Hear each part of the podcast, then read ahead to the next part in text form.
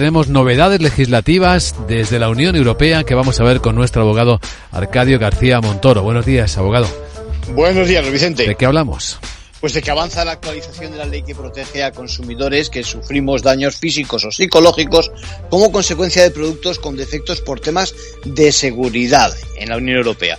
Bueno, el impulso del comercio electrónico, la expansión de la inteligencia artificial exigen una normativa que nos ampare incluso de productos que vengan del exterior de la Unión. Y el modelo de reclamación quiere ahora permitir además que los tribunales exijan al operador económico, por ejemplo, el fabricante o el distribuidor, que tenga que probar que un producto es seguro. Además, además amplía el ámbito de protección a la destrucción y a la pérdida de datos. Y como adelantábamos, se refuerza con un nuevo paquete legal con los objetivos de 2030, de 2030 en materia de emisiones de CO2.